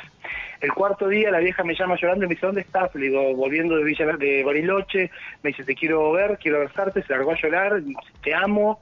Cuatro días tardó la vieja en procesar, ¿no? Que, el hijo, que ella, el mayor, que ella había proyectado ese varoncito como a ella le habían enseñado que tenía que ser el varón. Cuatro días, cuarto día la vieja, abrazo y borrón y cuenta nueva y hoy. Cuando le dije a mamá, militante peronista, perseguida en la dictadura militar, o sea, 83, Luder, eh, Luder Vittel, Macei, etcétera, digo, toda una militancia peronista en la provincia de Neuquén, me dijo, traidor, sos un asco, que se tuvo 40 Qué días difícil. sin hablarme, Qué difícil. 40 días sin llamarme, sin ir a verme. Se multi- multiplicó ¿Qué por es lo 10. que yo prioricé? ¿Qué es lo que yo prioricé en ese momento? Al tomar la decisión, que no fue una decisión individual ni personal, la consulté con mis compañeros de la Mesa por la Igualdad, con mi compañero de vida, de amor, de militancia, que es mi esposo, lo consulté con la Federación Argentina LGBT. En ese momento quien te habla, Adrián Urrutia, militaba del Movimiento Evita y lo, de Neuquén, y lo consulté con mis compañeros y compañeras del Movimiento Evita, yo, yo tenía una decisión, pero también necesitaba que esa decisión fuera respaldada, ¿no? O sea, a tenía una respaldada y a ver si, había consenso. Y era, no podía ser tan egoísta de una vez que un gobierno, eh, por, mm, convencimiento o por conveniencia, por el motivo que, yo, que, hubiera sido en aquel momento, nos convocaba a generar políticas públicas para la diversidad LGBT, yo decir, no, mira, yo no, gracias, yo voy a esperar que venga un gobierno de frente de todo, que se jodan los putos, las trabas, las tortas que viven en las Coloradas, en las ovejas, en el parque industrial o en el microcentro de Neuquén. Total, yo voy a venir a gestionar cuando algún día seamos gobierno los peronistas de Neuquén. La verdad que me parecía de, de un egoísmo, entonces las contradicciones prioricé, digo, no, la, la- la- el, el objetivo, priorizamos el objetivo mayor. Entonces, dicho esto, uno eh, siempre en el ejercicio de la función pública, lo que estuvo claro, y eso también debo reconocerle al gobernador Omar Gutiérrez, que siempre tuvo claro que yo, tuvimos claro los dos, de que yo venía a hablar de políticas de diversidad LGBT. Pero el 6 de enero del 2017, cuando se cumplía un año del encarcelamiento de Milagro Sala, yo me pregunté a mi ministro o al gobernador si podía ir a la radio abierta que había en la Avenida Argentina. Ni en pedo pregunté, porque, porque si no pierdo mi libertad. O las marchas de la que hacemos en mayo pidiendo la despenalización del cannabis o mi posición y de la mesa por la igualdad que tenemos con respecto al reconocimiento de los derechos de las trabajadoras sexuales. Entonces, en eso ha sido un, esa cintura que no tengo físicamente, me toco acá ahora en este momento los, los rollos, que no, ha sido un ejercicio de, de- político de no perder eh, de, de vista lo- lo- las convicciones que uno tiene, los ideales por los cuales milita y este poder seguir gestionando y que hoy en Neuquén tengamos 17 localidades que tienen áreas de diversidad, que tengamos ordenanza de cupo laboral que impulsamos nosotros en Chosmalal, Neuquén Capital, Zapala, Cutralcó, Aluminé, Aluminé, o sea, a ver, entonces, eh, esa es la, la primera pregunta, por eso te decía que me iba a llevar todo el programa. Y la segunda, la segunda pregunta, recordame que, que tenía que ver con, ay, perdón, perdón. La fue. frase de no seas tan orgulloso y ese Ah, exceso que, a veces genera. ¿no? Esa pregunta, pero esa pregunta me la hace hasta, em, no es una pregunta, es un comentario que te lo hace hasta mi propio hermano, que es militante, peronista, pero como es hetero, viste, te dice, che, ¿qué necesidad tiene de andar? No, no, no, estás- no, no es demasiado, tenés que andar diciendo siempre que sos gay, o qué sé yo, sí, Sí, porque toda la vida vivimos con vergüenza de decir quién somos. Y hay pibitos y hay pibitas que todavía lo viven con vergüenza. Entonces, si vos normalizás, naturalizás en el accionar, en el discurso, eh, esto puede servir para otro. Digo, hace, hace poco estoy muy, estoy muy conmocionado porque un abuelo de Loncopué, hace poco estoy hablando hace dos meses, ¿eh? marzo, abril, un abuelo de Loncopué, una nena trans, o sea, una travesti chiquitita, siete años, escuela pública, de Loncopué. Padre y madre conmocionado, no, no, no, o sea, queriendo acompañar, pero tampoco así, viste, no entendiendo mucho, nada. Y el abuelo menos, pero desde el amor el abuelo se comunica con el área de diversidad que nosotros impulsamos que se creara en Loncopué y fue a ver a la compañera que nosotros le propusimos al intendente que, que estuviera ahí y la compañera se contacta con nosotros y bueno, viajamos para Loncopué con la psicóloga, con el docente, con un compañero trans, una compañera trans, fuimos como cinco personas porque bueno, y la verdad que hoy hay una familia en Loncopué que este, está acompañando a una nena trans de 7 años. Esa nena trans de 7 años va a poder estudiar. Si va a poder estudiar, va a poder tener un laburo y va a poder este, hacer una vida como la de Agustín, la de Nico, la de Paula, la de Adrián, y no va a terminar en la ruta este, con un promedio de vida de 40 años y el Estado teniendo que otorgar un subsidio miserable para que esa persona viva indignamente. Entonces, esas historias de vida que nos atravesaron a nosotros, del ser travesti, el ser no binario, el ser gay, el ser intersexual, es tan horrible nuestras vidas hasta que salís del closet que la vez que salís no querés que nadie más lo sufra. Entonces andás por... Yo, yo de lo mío es un pesado, pero así somos los militantes.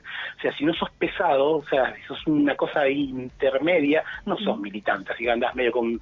Entonces, o sea, el ejercicio, la pedagogía tiene que ser permanente, es decir, no con naturalidad, no porque mi esposo no quiere que compre tal cosa, entonces la persona son dos segundos que se le cruzó el, ¿viste? el doble de patatas y se acomodó y te sigue atendiendo como si nada la vida. Bueno, acostúmbrense, vinimos, pero ¿queremos que sea toda la vida así? No, no, queremos dentro de algún momento que no haya un área de diversidad en ningún gobierno. Queremos Claro. que en algún momento no tenga, no tenga que yo que andar diciendo que soy gay. Pero ¿sabes cuándo va a llegar ese momento? Cuando dejen de echar pibes de la casa porque son putos. Porque hoy ningún padre, ninguna madre que me esté escuchando puede decir que, ah, si yo conozco la familia de los Pérez del barrio Belgrano que echaron al hijo por heterosexual. No, no hay una sola familia en Argentina que echen a un hijo o una hija por ser heterosexual. Sin embargo, a nosotros y a nosotros, te lo digo yo que llevo seis años en el gobierno y la cantidad de, de, acompañamiento que tenemos que hacer desde lo económico, desde lo psicológico, desde lo legal, a, familias que son expul- a familias que expulsan a sus pibes por ser LGBT. Entonces el día que eh, las travestis se dejen de morir a los 40 años, que haya laburo para los pibes, para las pibas trans, que no nos echen de nuestras casas por ser gay y lesbianas, y ese día quédense tranquilas, tranquilos, tranquiles, que no vamos a andar con la pluma en la cabeza. Mientras eso pase, vamos a andar con la pluma, con las plumas las cabezas. Bueno, Adrián, bueno, te agradecemos mucho esta charla, seguramente te estaremos llamando en algún momento. Eh, siempre muy interesante escucharte y, y nada, además creemos que, que eh, digamos, es una, una militancia que nos, nos sirve a todos y a todas, eh, a todes, porque además este, cuando alguien adquiere más derechos, vivimos en una sociedad que es mejor para todos, todas y todes, ¿no? Absolutamente. Y eh, eh, por último, quien nos esté escuchando, que se pregunte, en estos 12 años de que se aprobó la ley de matrimonio igualitario, si conocen algún vecino o algún familiar que haya perdido algún derecho, o conocen a alguien que, ah, no, a mí me obligaron a hacerme gay desde que se aprobó la ley de matrimonio igualitario. La verdad que no. Entonces, de eso se trata cuando hablamos de la ampliación de derechos, ¿no?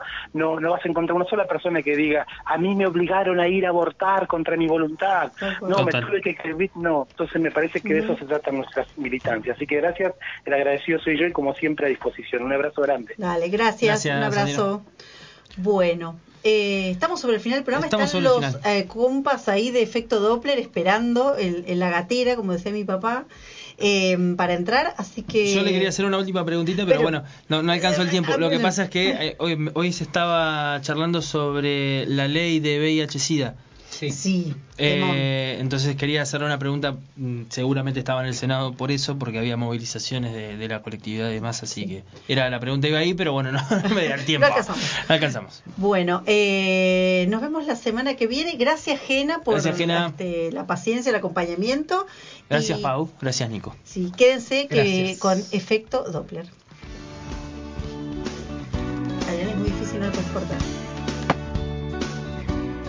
Acá termina Barajar y Dar de nuevo. Nos encontramos el próximo jueves de 19 a 21 por Radio, Radio Megafon. Comodoro, rágase mi piel, un largo viaje al desierto cruel, tus ojos verdes.